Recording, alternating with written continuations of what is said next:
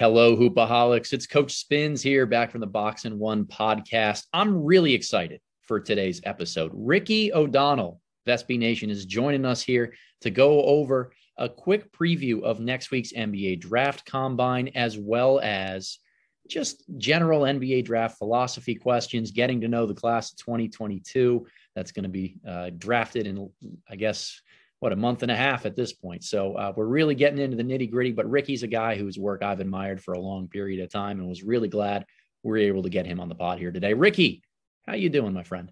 How you doing, Adam? We're we're hanging in. I think that's the the appropriate terminology for everybody's at in life, right? Yeah, it's a fun time of year in basketball. You got the playoffs going on.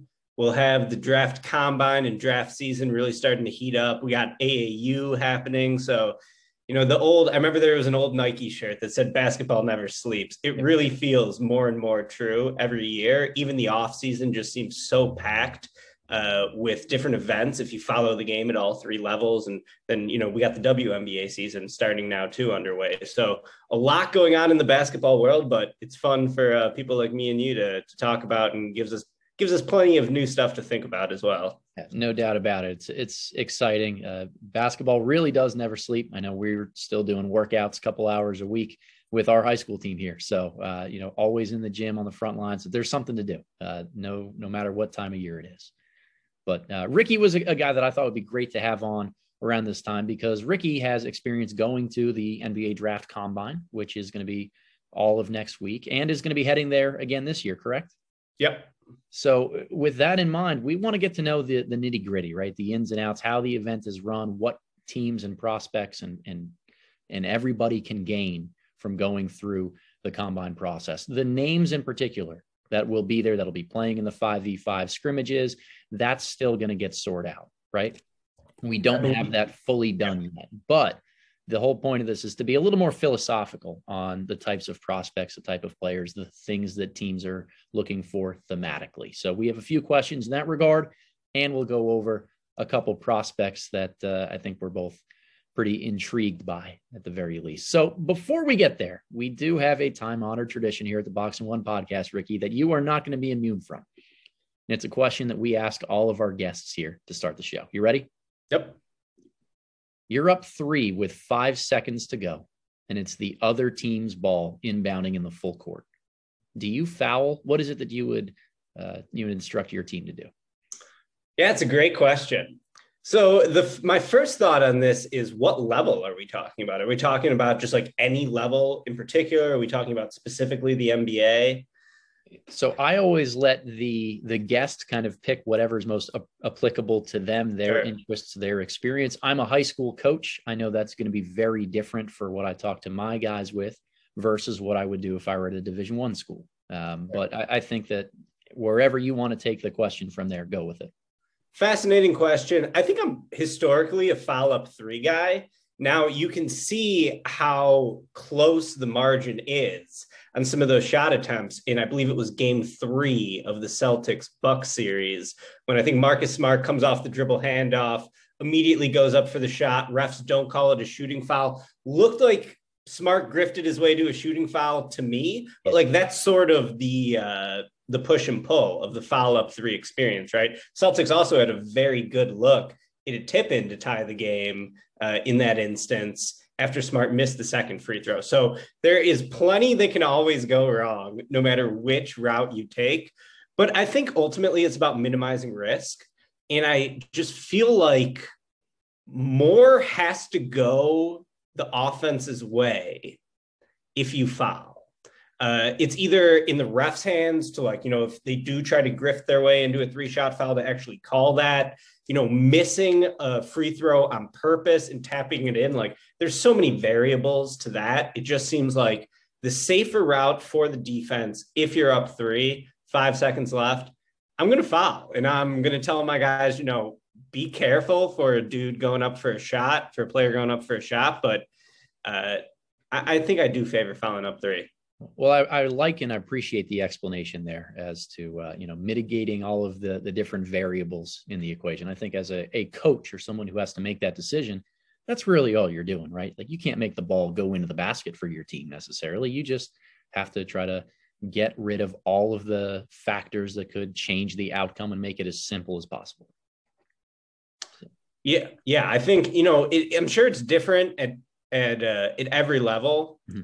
But when you see a coach not foul up three, your initial, you know, and a team, you know, gets open for three, your initial reaction is like, why even risk it? Like, there's there's just it just seems a little bit of a safer route to foul if you can, uh, and if the you know the situation and the context sets up for it. And obviously, like where the ball is being inbounded at, the types of players on the other team. Uh, these are all just like important variables in the equation, but I'm a follow up three guy. Okay. Yeah, I, I am too, for the record. Um, and I'm, I'm unashamed to admit that. But Ricky's here for essentially a preview episode. Uh, we are a week away as we're recording this on a Tuesday afternoon from the NBA draft lottery, when a lot of questions get answered about who's drafting in what order, and what to really expect from there. Uh, during that ex- that same time period, while that lottery is taking place, the NBA draft combine is going on for a full week. And we'll get into the minutia of the combine in a second, but I want to focus on the lottery here, Ricky, for just a quick second. Uh, we've been chatting back and forth the last few days about how to structure this episode and what to put together. And you came up with a, a really good question that, you know, being the, the host of this show, I'm going to play the asshole card and flip it back on you. Uh, is there one team that would have a really tough decision if they ended up winning the lottery and being number one overall? Like, I don't know how you feel about this. If it's more clear cut based on, hey, if Detroit ends up getting it, they go with one guy. If it's Orlando, they go with another. But is there one team that just they're going to have a really tough decision to make because there are a lot of different options that fit what they're trying to do? For sure. So I did this article at SBNation.com trying to determine who every team would pick at number one if they won the lottery. And just, you know, different people will view this draft in different ways, especially this year where it feels like at this point, there's no clear cut front runner to be number one. I think you have three very strong candidates in Paolo Banchero, Chet Holmgren, Jabari Smith Jr. I really like Jaden Ivey as a prospect too. The top four of this draft, I think, is very, very solid with players who conceivably could go number one. And it wouldn't be like an Anthony Bennett situation if you're like, what is this team doing? Like you could sort of see the vision uh, for any team based on how they would pick these three guys. But I'll tell you, when I was doing this exercise, the team I had the hardest time coming up with a number one pick for was Orlando. And I am a guy who's had Paolo Banchero number one in this class, wire to wire every year at SB Nation, I release next year's draft board the day after the current draft. And I had Banchero number one on that board. He maintained that status all the way throughout the end of the year. I think that this is a draft, though, with multiple tier one prospects. I don't think that there's like a clear cut number one dude. So Orlando, just based on what they have, I'm like, which which of these three guys would I go with? Uh, part of me thinks that like if you don't have a lead creator, your biggest need is a lead creator. And obviously, Orlando has a few guys who could turn into that. I think Jalen Suggs, their pick last year, they potentially expect him to turn into that guy. You still got Markelle Fultz, you got Cole Anthony, who had a very good year. But I think, you know, Banchero might have a little bit more creation ability just based on his size, his ability to pass on the move, uh, the height to see over the defense and anyone else. But, you know, they got Wendell Carter there on a $50 million deal. He had a career year this past year. Would feel a little bit silly to like cut bait on him, so to speak. And I don't know if him and Paolo could really play together just because they're both sort of shaky spot up shooters. Then you got Mo Bamba, who's going to be a restricted free agent. You could very easily see Chet Holmgren sort of taking his spot. Uh, Orlando's front office obviously has had an obsession with length for a long time. Holmgren having a seven-six wingspan would seem to fit in historically with how that franchise drafts. But Bamba actually pretty quietly had a good year. And I think that, you know, his development was part of the reason that Carter had a solid year as well. Carter being able to play the four in Orlando, whereas in Chicago, he was playing the five. Uh, you know, how many guys have Mo Bamba's tools of a seven, eight wingspan, three point shooting ability? I was looking at his numbers on uh, dunksandthrees.com, which does the EPM stat. Yeah. And Bamba graded out pretty, pretty well on both ends of his floor, especially considering he was playing for one of the worst teams in the league. So I'm like, ah, I don't know. Like, do you really draft Holmgren when you already got Bamba and you invested four years into developing him? Anyways, I think Jabari Smith might be third or fourth in this class for me personally. I think he's a great prospect. Reasonable minds can disagree on this, but I had him going to Orlando. Maybe it was just because I wanted to say I want Jabari to be number one for one or two of these teams. I think I had him for Cleveland as well, who is, of course, 14th in the lottery. So they're very unlikely to jump up to number one.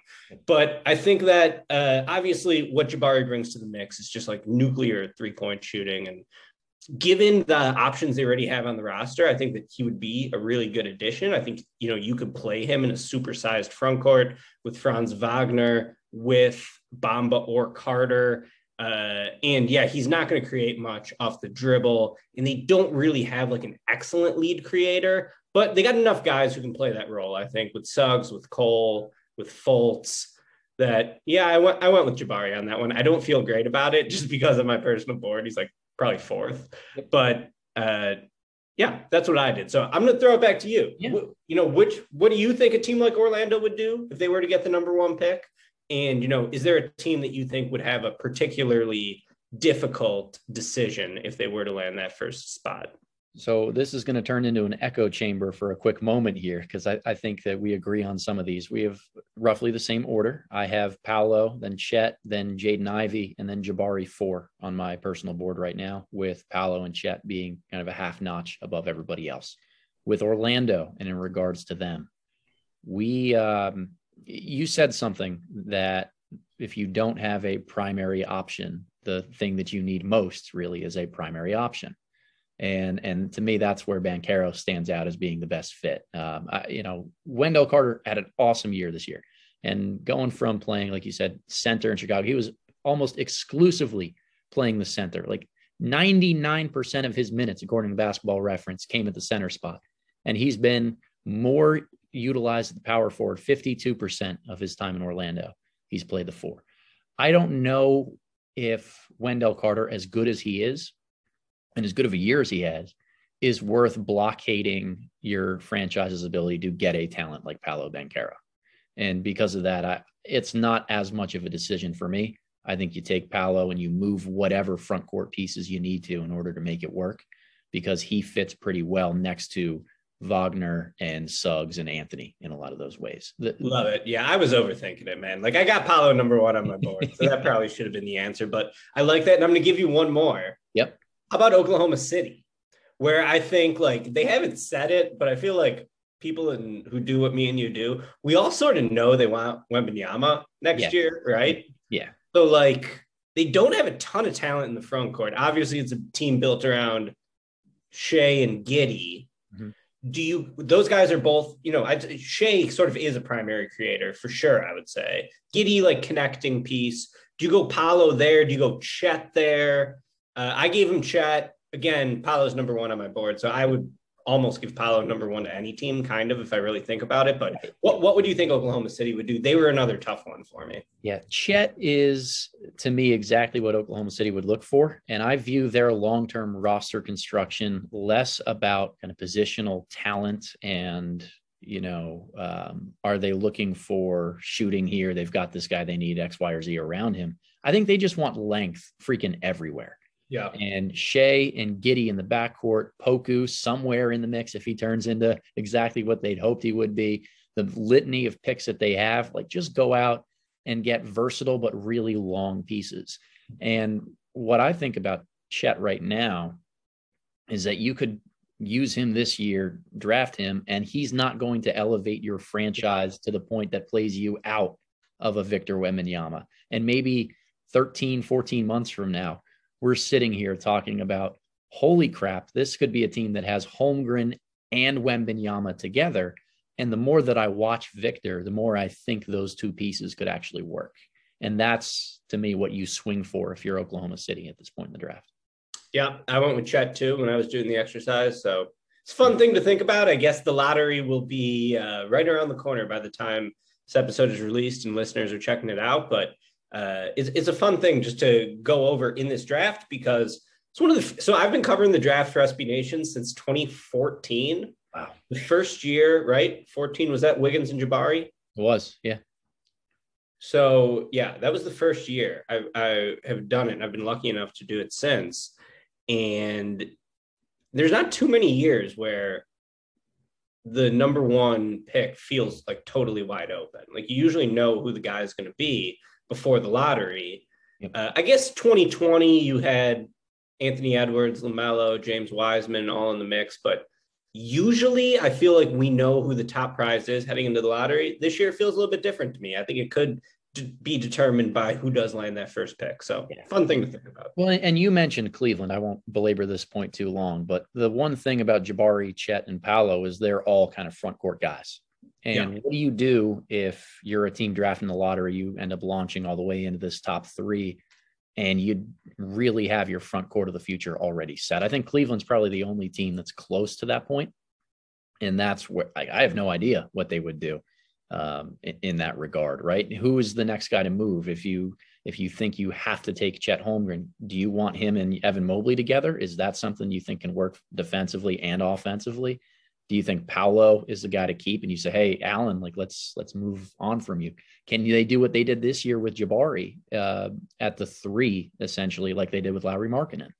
Like there's so many different routes that they could maybe take in that regard. Cleveland's the one that I would struggle with the most in terms of predicting.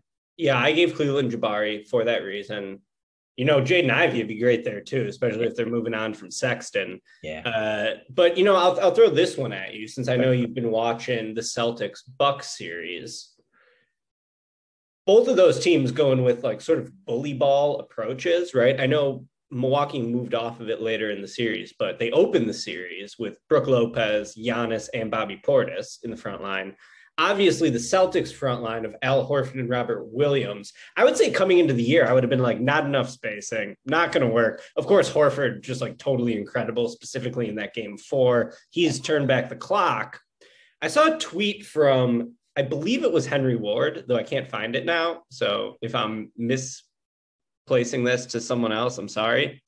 But I believe he said something along the lines of, you know, everything good on a basketball court happens in space. So the goal of offense should be to create space. The goal of defense should be to limit space. So I'm almost wondering now if like it's sort of making me reevaluate watching these playoffs.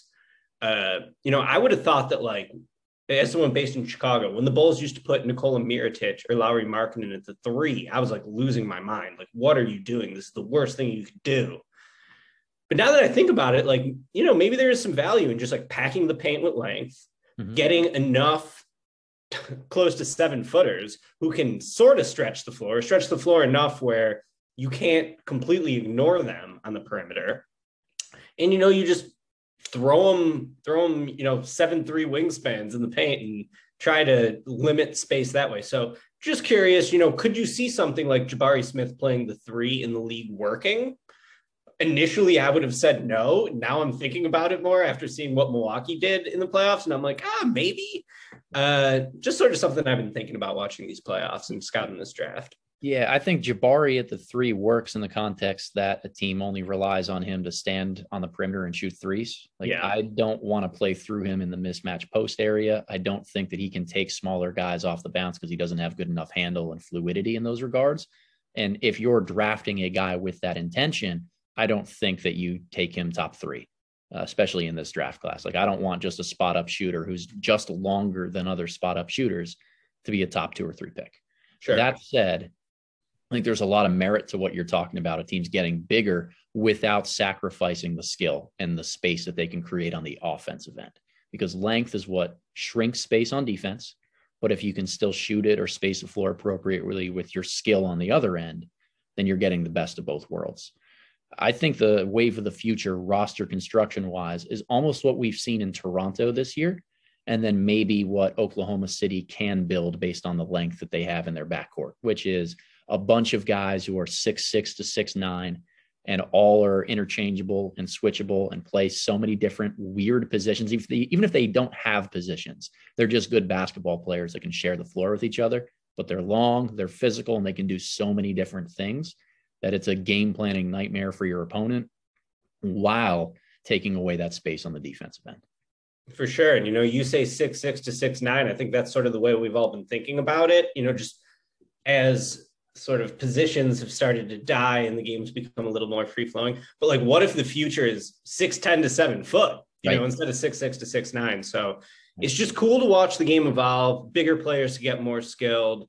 And dude, it's basketball. It's like from the beginning of the time the game was invented, being big has been probably the best attribute you can have, right? Like going back to Bill Russell, Chamberlain, all those guys. And uh, even in the small ball era, you know, our three MVP candidates are Giannis, Jokic, and Embiid, who are all, you know, nominal bigs, so nominal centers. So uh, pretty remarkable. And it's why the game's so much fun. It's always improving itself from the past and using the past to sort of dictate the future. And that's why we love it so much. It is size and skill, baby size and skill. And and as we're talking about what to look for for the future, that's a great pivoting point towards the NBA draft combine. And for our listeners and and those who you know follow the NBA draft but might not be as familiar with the combine, let's run through a little bit of the changes in the landscape to how the event is run or, or what actually goes on. So there are actually two combine events that take place next week.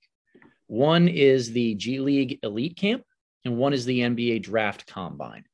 Uh, the 16th and 17th, which is Monday and Tuesday of next week, they're both being held at the same time in Chicago. And there are about 60 players who are invited to the NBA Draft Combine. That list will grow with a few names who get pulled from the G League camp that were top performers, most intriguing to some executives, just guys that they want to then see in the additional context of more of the top 60 names or guys in that crop. So there's going to be anywhere from 60 to 70 guys that finish out that week from May 18th to the 22nd. In that period of time at the NBA draft combine, teams will receive official measurements, strength and agility testing from prospects, shooting drills, other on court testing means, They'll get individual interview access, which I'm going to ask you about in a little bit. And there will be some 5v5 scrimmages. Prospects can play in some of them, can not participate in others. There's a lot of agent control that goes into that process throughout. So there's a lot of moving pieces that go with it. I can only imagine it's a very, very hectic week. But all of this is done by May 22nd, which leaves about one week period for any of these early entrant candidates to look at the landscape, know how they did out there in Chicago, and decide if they're going to stay in this draft or return to school. Because I believe June 1st is the early entrant withdrawal date. So, Ricky, we've set the stage for the event and all this, but is it as chaotic as I imagine it being in terms of that regard? Like, what is it actually like being at a combine? Yeah, it's different for a media member than a team or a player. But I'll say my experience as a media member is it usually does feel pretty hectic because there's just so much going on. Like the scrimmaging, that's the only actual basketball being played. So like you do sort of want to watch that. I remember in previous years, like last year in particular, Bones Hyland was just killing it in the scrimmage. Yeah. I think that was the first time I had seen like live hoops since the pandemic too. So I was just like, this is the greatest thing I've ever seen. I'm sitting in an empty gym watching Bone Hyland, Bones Hyland give these guys buckets one after another. Uh, but you can also say that like, well, this, how consequential is really the scrimmaging? Like the two guys I can think of who have really impressed me in the scrimmaging over the years, Bones Hyland and Zach LaVine. And Zach LaVine was like one of the rare guys that year. I think that was 2015, maybe. I'm, I'm getting old. It's hard to remember now. Uh, where it was like, okay, this guy could be a mid first rounder. So it was surprising to see him play in it. And he was just like killing guys in that. And uh, so just like, just those are two examples, I think, of guys who like helped themselves in the scrimmage over the years. That's just coming from my mind. I'm sure there's plenty of other good examples uh, that maybe you could think of off the top of your head too, just in guys who have helped themselves with the scrimmage. But when I go there as a media member, what I was typically doing pre-pandemic was like, I want to write some good stories out of the media availability. So the media availability is super hectic because historically what they would do is have a guy at a table and you know he'll have open media availability for 10 minutes and you have all these reporters from all over the country all trying to get their one question that they need to write a thing. And normally it's like have you talked to the hornets? And the guy's like nah i haven't talked to the hornets. Or yeah i talked to the hornets. What do you like about the hornets? Uh you know it's a cool team. So it's funny because you know I'm trying to do more like, I guess, stories on the guys' individual journeys, mm-hmm. whereas other reporters have different things that they're trying to accomplish too. So that does get a little hectic. Yeah. and then you got the testing and the measurements too, which it's like it's certainly not as impactful as the NFL draft combine. I don't know how closely or if at all you follow the I NFL do. draft. Yep. Yeah. So the story this year at the NFL draft, and I'm not really an NFL guy, but I'm going to talk like I am here, was that Travon Walker became the number one pick because he just killed it at the combine. The Jaguars took him number one. I I can't say this with much authority, but I believe he was considered a late first round or early second round pick heading into the combine. Yeah. And then it's like, okay, he's 270 pounds and he ran a four or five. And it's like, maybe this guy's a total freak. That doesn't really happen in the NBA draft combine in terms of a guy's ability to help themselves that much.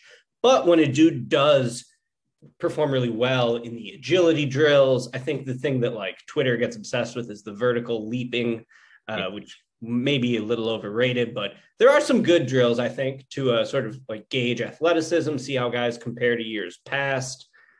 And I am very interested in the measurements too, because like when we're doing this stuff, mm, you know, I'm right now he's six six with a six nine wingspan. I'm like, but is he really? Like, I have no idea. And I'll say the one example in this year's class is Ben Mathurin versus AJ Griffin.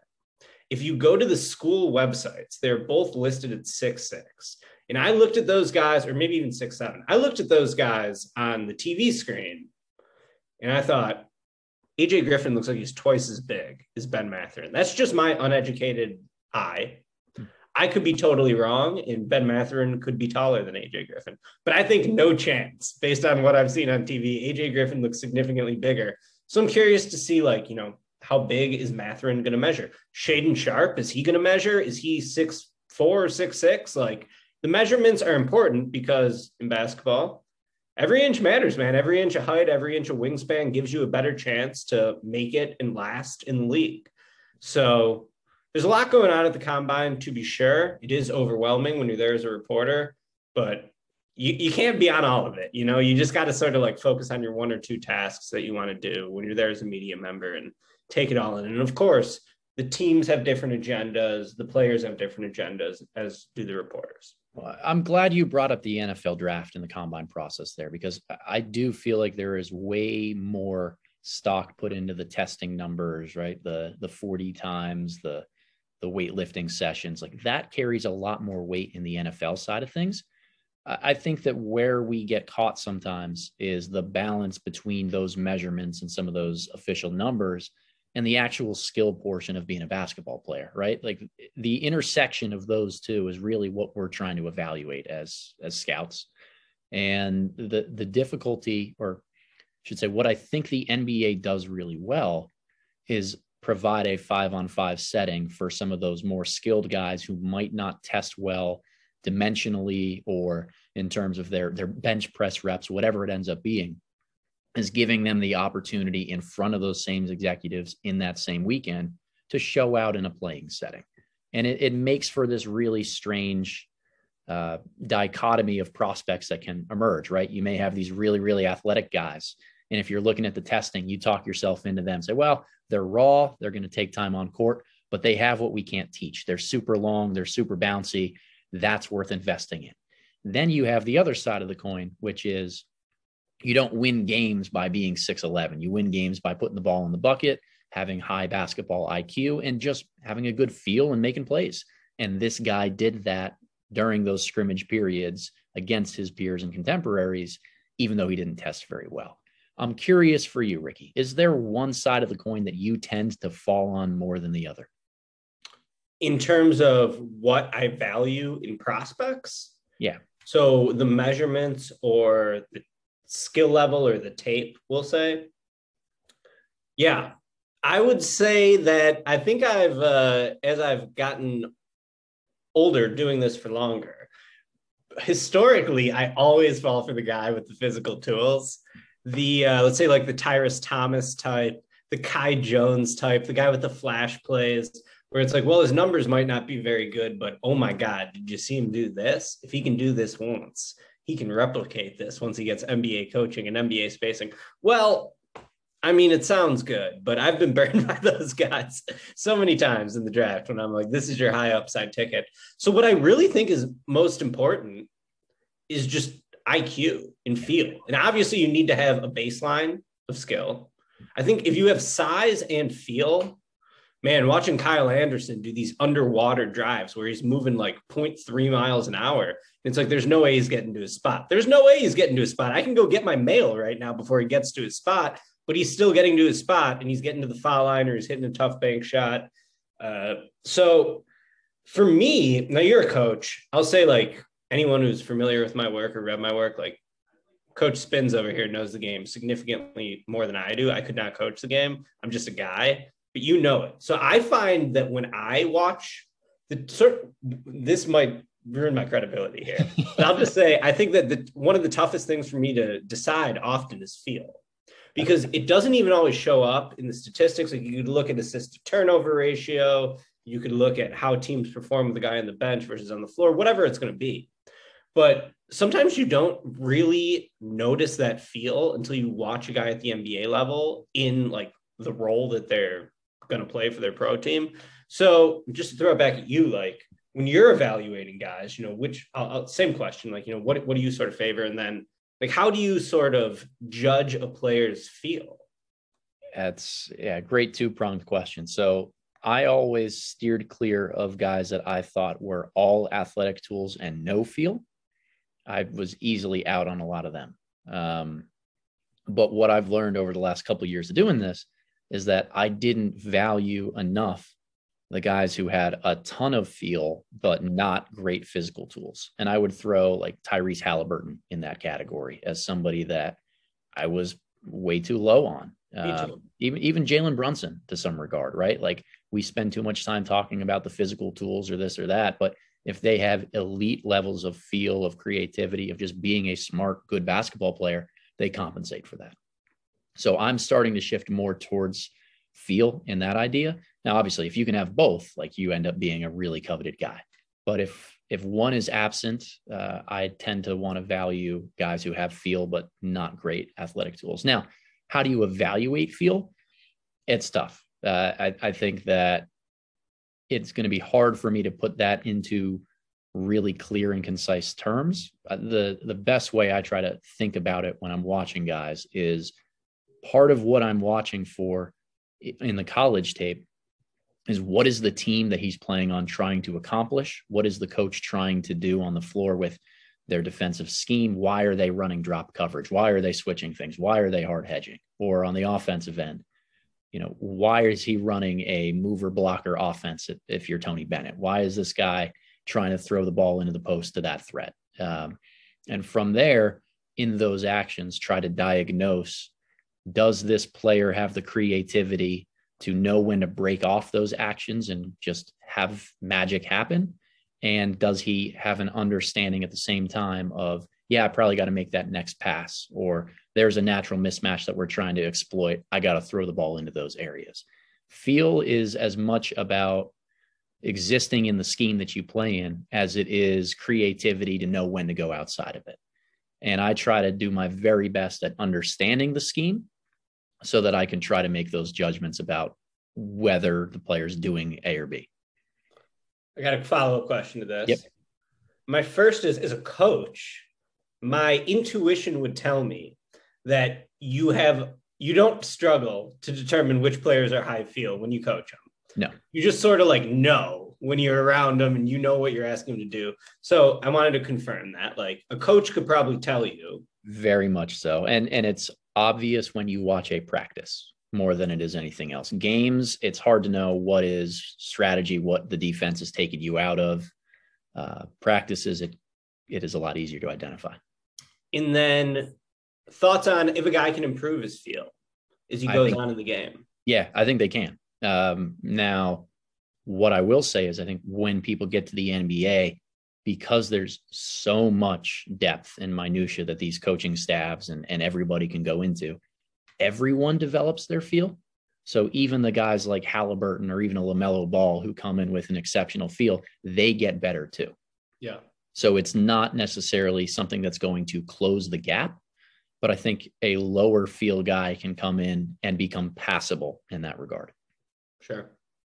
So that's a great question though, Ricky. And and And a lot of this discussion are philosophical things, right? Things that are kind of hidden from the public eye. We're not just watching, hey, can Tari Eason get better going to his left hand? Like there's there's an element of this that's that's really outside of the scope of just film, right? Is he actually going to be able to work on this and improve it? We can identify areas of improvement or strengths all we want, but it's really hard to project out how these guys and which ones are going to get better.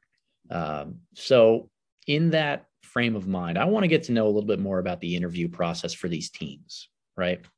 From a team perspective here, when they come to the combine, how important do you think the interview process is for them and the time that they have with some of these guys and getting to know them face to face? Like uh, the skill evaluation stuff, there are a bunch of guys out there that can do it. But the real decision makers are making an investment in young guys, in teenagers, a lot of the time and handing them millions of dollars to come in and get better.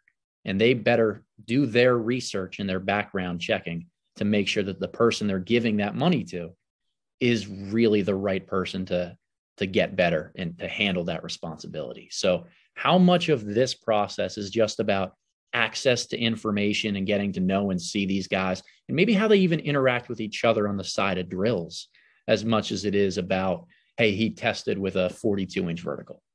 Sure. So the first thing I'll say is I don't really have any inside information in this regard because I've never been on the team side. So this is just like some speculation. But I will say I read a great feature from James Herbert on CBS Sports on Scottie Barnes. It's probably like a month ago. And basically it just talked about how much research and just like how much of their homework the Raptors did into Scottie Barnes. Of course, taking Barnes over Jalen Suggs was like sort of like a wow moment in that draft. Most teams or most evaluators probably would have favored Suggs over Barnes. I would say that looks like an unbelievably sharp selection one year later. Like, of course, the Raptors nailed it. That's what the Raptors do, right?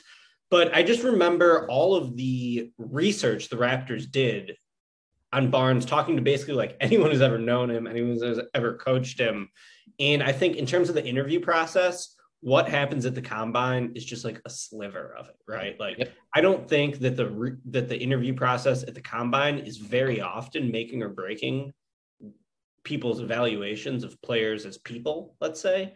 Uh, more so than like, okay, this is like an introductory step. Now we're going to go talk to all your high school coaches, all your college coaches, as many teammates as we can find. And we're just going to try to build the most extensive profile of your character, your work ethic, uh, you know, how you process the game mentally.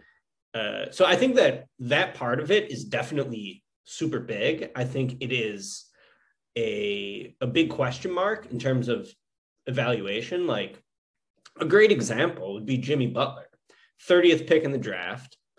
The Bulls traded Jimmy Butler with two years left on a deal that was way, way, way below market value because they didn't want to give him his next contract because they thought, well, Jimmy Butler played so many minutes under Tom Thibodeau.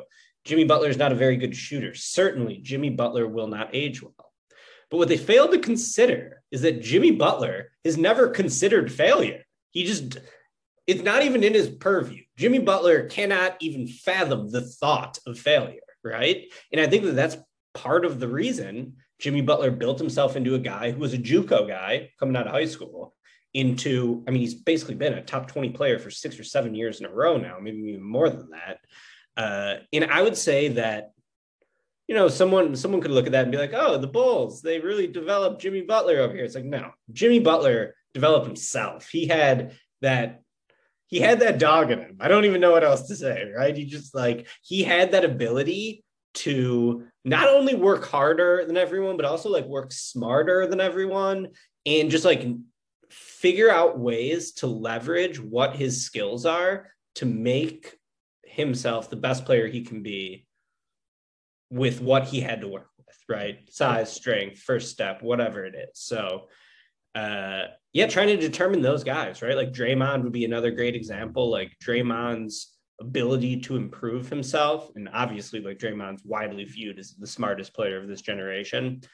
But, you know, it's not that easy to just be like, oh, he's the smartest player. Of course, he's going to be you know, the best defensive player of his generation or whatever it is. So, yeah, I think if I was on the team side, that's where I would be most curious. Yeah. It's just like trying to figure out what's going on in a dude's head and sort of how that translates to their ability to improve themselves. Yep. Yeah. But I mean, I'm just a guy. I don't really know. Well, I, I always talk about outlier skills, right? Like in the NBA, if you're going to make it, you got to have something that makes you an outlier. You're a freak athletically like a Giannis. You're massive like a Joel Embiid. You're the best passer and feel guy for your size like Jokic.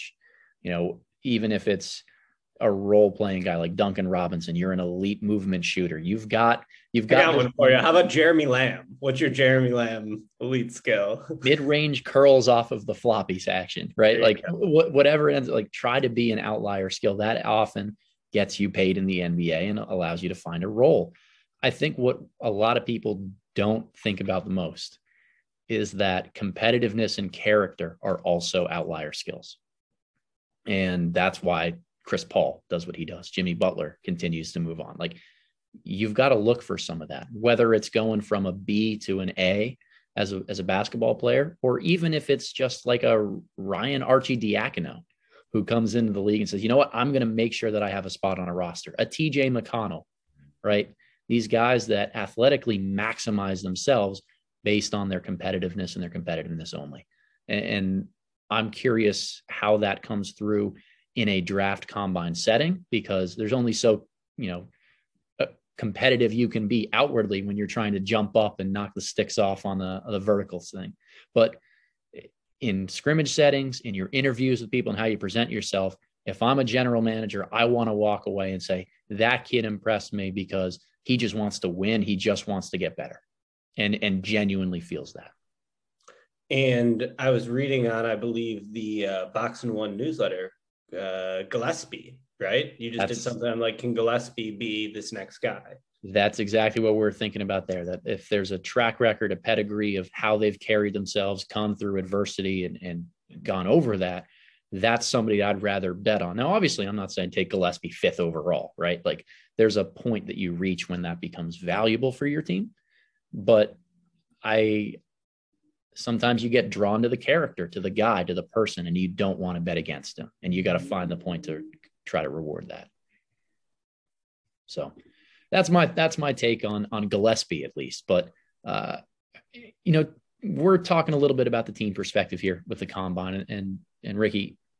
I just want to know a little bit more about what you think teams value most. Again, you haven't been on that side of the world, but what do you get the sense that other people who are there are really looking at most closely? Is it just measurements? Is it five on five play?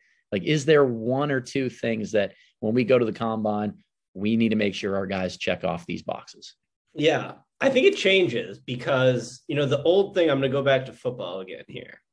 We used to say the NFL is a copycat league. When Kurt Warner had Az-Zahir Hakim in the slot, everyone wanted to find their next Az-Zahir Hakim. That was probably the last time I paid attention to football was back in Kurt Warner's heyday and I, it does feel like that's kind of the thing in basketball too, right? Like, feel free to throw this back at me if you disagree, but it does feel like in a lot of ways it's a copycat league. Yeah. So I think that in in some regards, it's like whatever the hot trend is. Like, if you got bigs who are really killing it, spacing the floor, you know, maybe those are the guys you're targeting. Uh, I'll say, you know, the last few champions in the NBA during a time when we've been talking like, oh, it's the league of small ball, you know, the center has become like the NFL running back. You don't want to invest in the center. You can pick up a center off the street and play him, and it'll give you 20 good minutes in the NBA finals. Well, not really, because now the center just seems like it's become more and more valuable in the league, even outside of the obvious superstars like Giannis Jokic, Embiid. Uh, so I'm going to say that, you know, it's just like whatever the trend is, I think is in a lot of ways what teams are focusing on.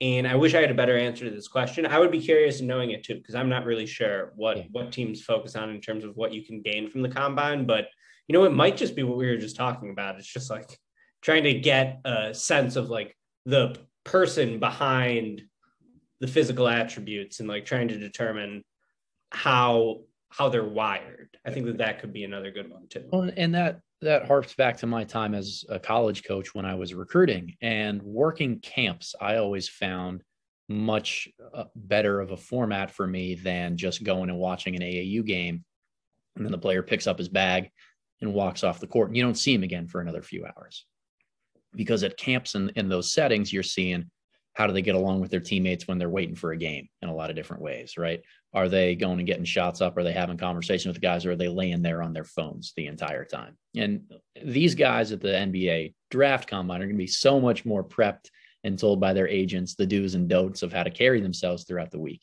That it, it does seem kind of fake and polished in some regards, but those are the things that scouts can pick up on as they're there for a six or seven day period, just trying to see these guys every single day. Like there's going to be something that has nothing to do with basketball that sticks in somebody's mind and says, I want that guy or I don't want that guy. And again, that doesn't necessarily come in a 5v5 scrimmage or while you're bench pressing, you're doing a lane shuttle drill, but somewhere along the way, just having the eyeballs on you for a, a six or seven day period you're going to show something authentic along the way and somebody's going to either buy into that or take you off their board as a result i like it.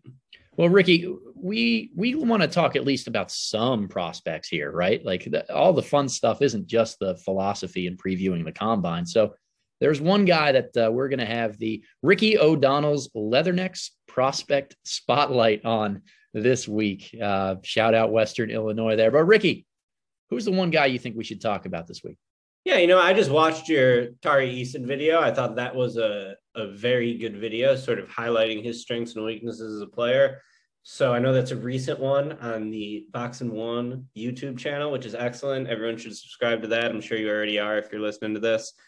Uh, so I, I want to talk about him because he is one of my favorite players to watch in this class.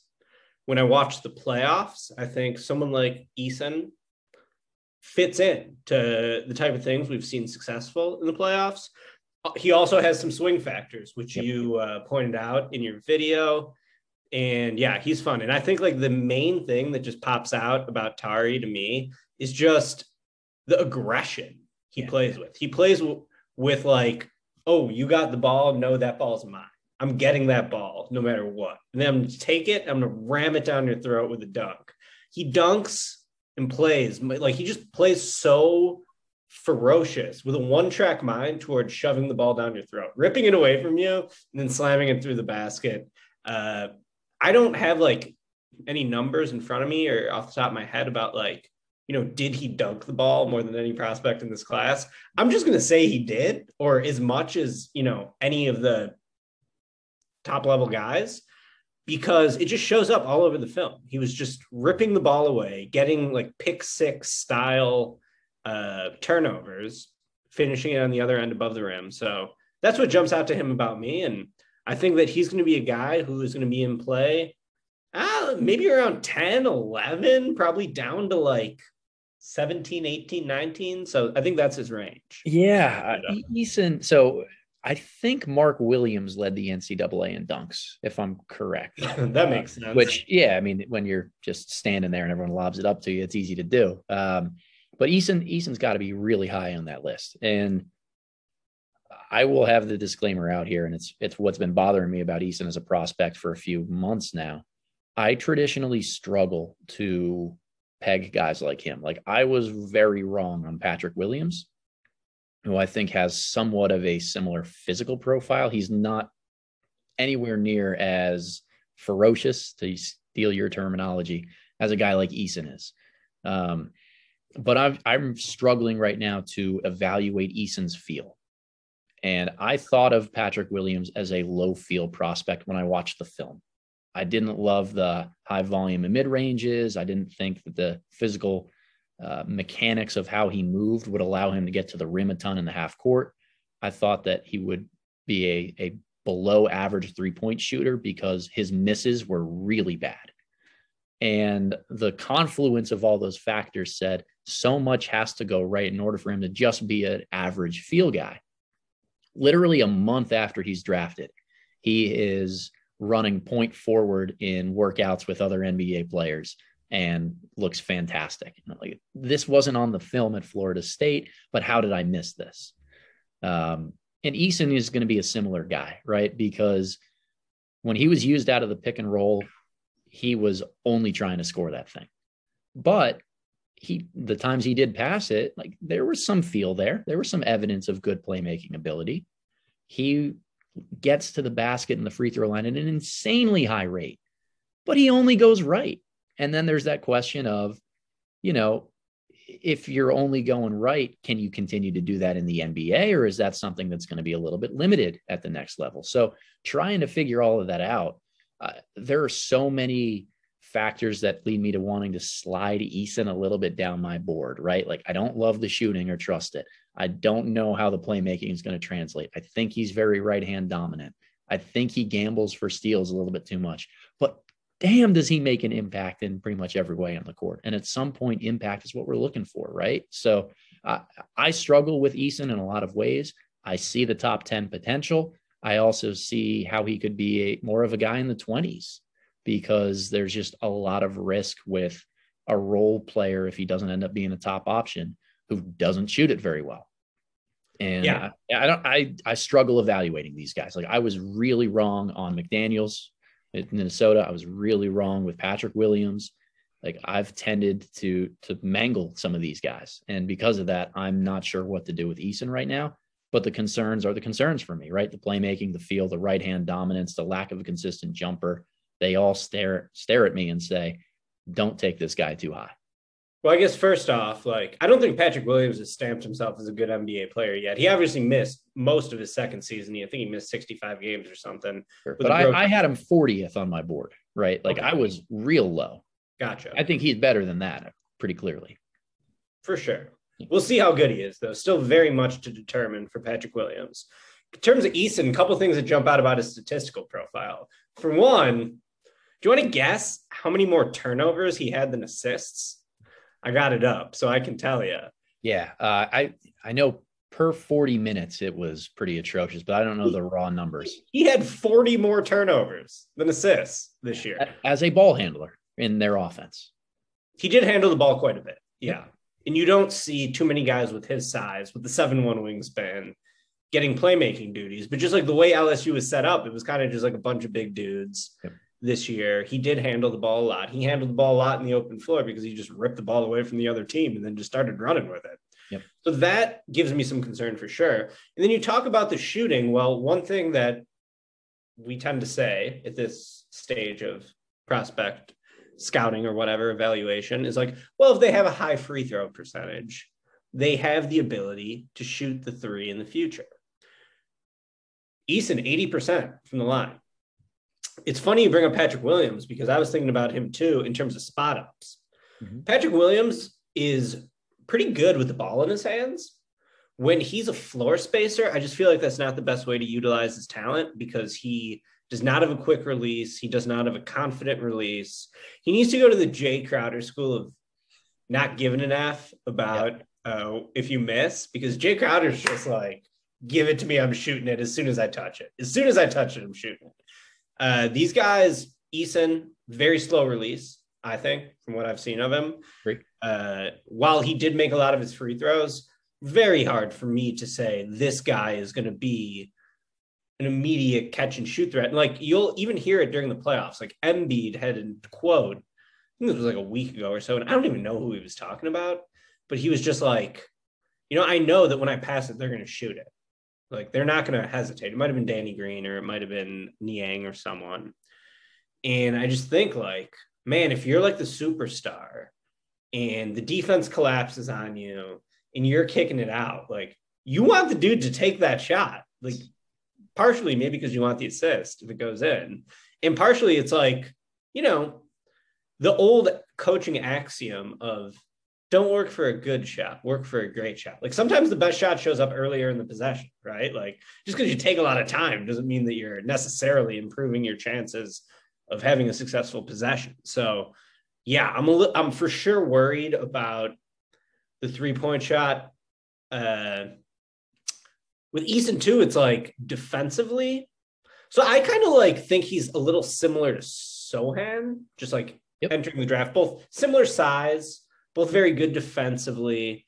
I would say that Sochan is more just like east west in his movement ability. Like he's unbelievable on the horizontal plane to me, mm-hmm. just great ground coverage.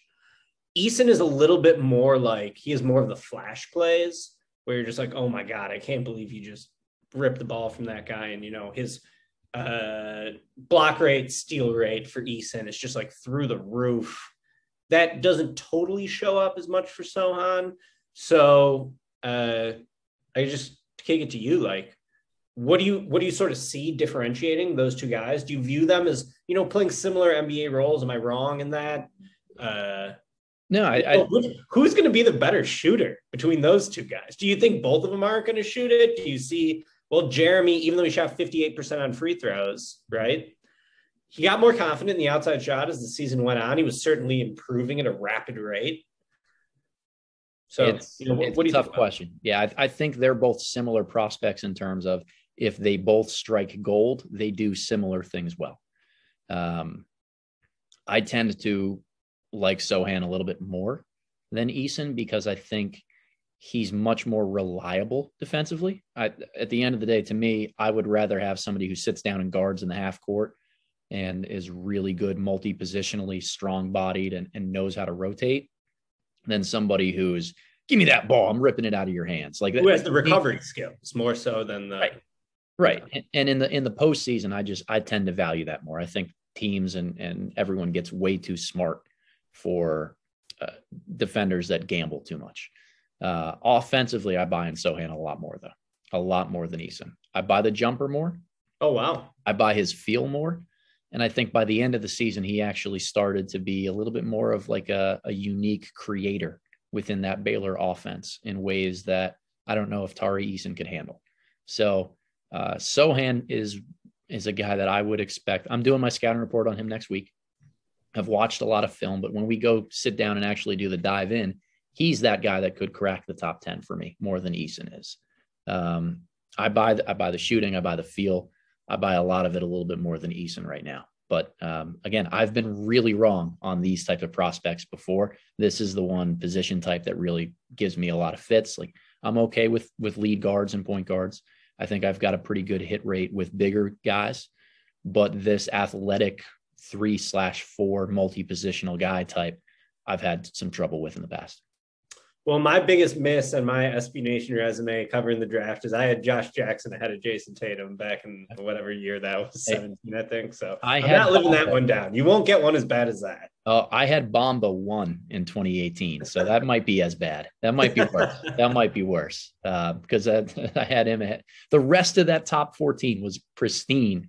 If I had just not put Bamba at number one, but uh, it is what it is. There, Eason's going to be fascinating he's going to be no doubt one of those guys that you either really love him or you say, not my cup of tea. I don't want to go in that direction. And I think there's a lot of value in the online draft community of really saying, like, hey, I'm not saying he's a bad basketball player. He's just not the type of guy that I would want to draft. And, and I, I champion that a lot. Come out and say, like, I understand why Eason's getting top 10 looks. He's just not the guy that I'd hitch my wagon to right now. Sure. That's all. So, Ricky, always a pleasure catching up with you and talking. I know you got a busy week next week with the combine coming up. We'll find out who's picking first overall in the 2022 NBA draft, but really appreciate you coming on. Before we get you out of here, let the people know where can they find you? What other work do you have coming out in the future here with SB Nation? What can we be on the lookout for? Well, you can find all my work at sbnation.com. On Twitter, I'm at sbn underscore Ricky.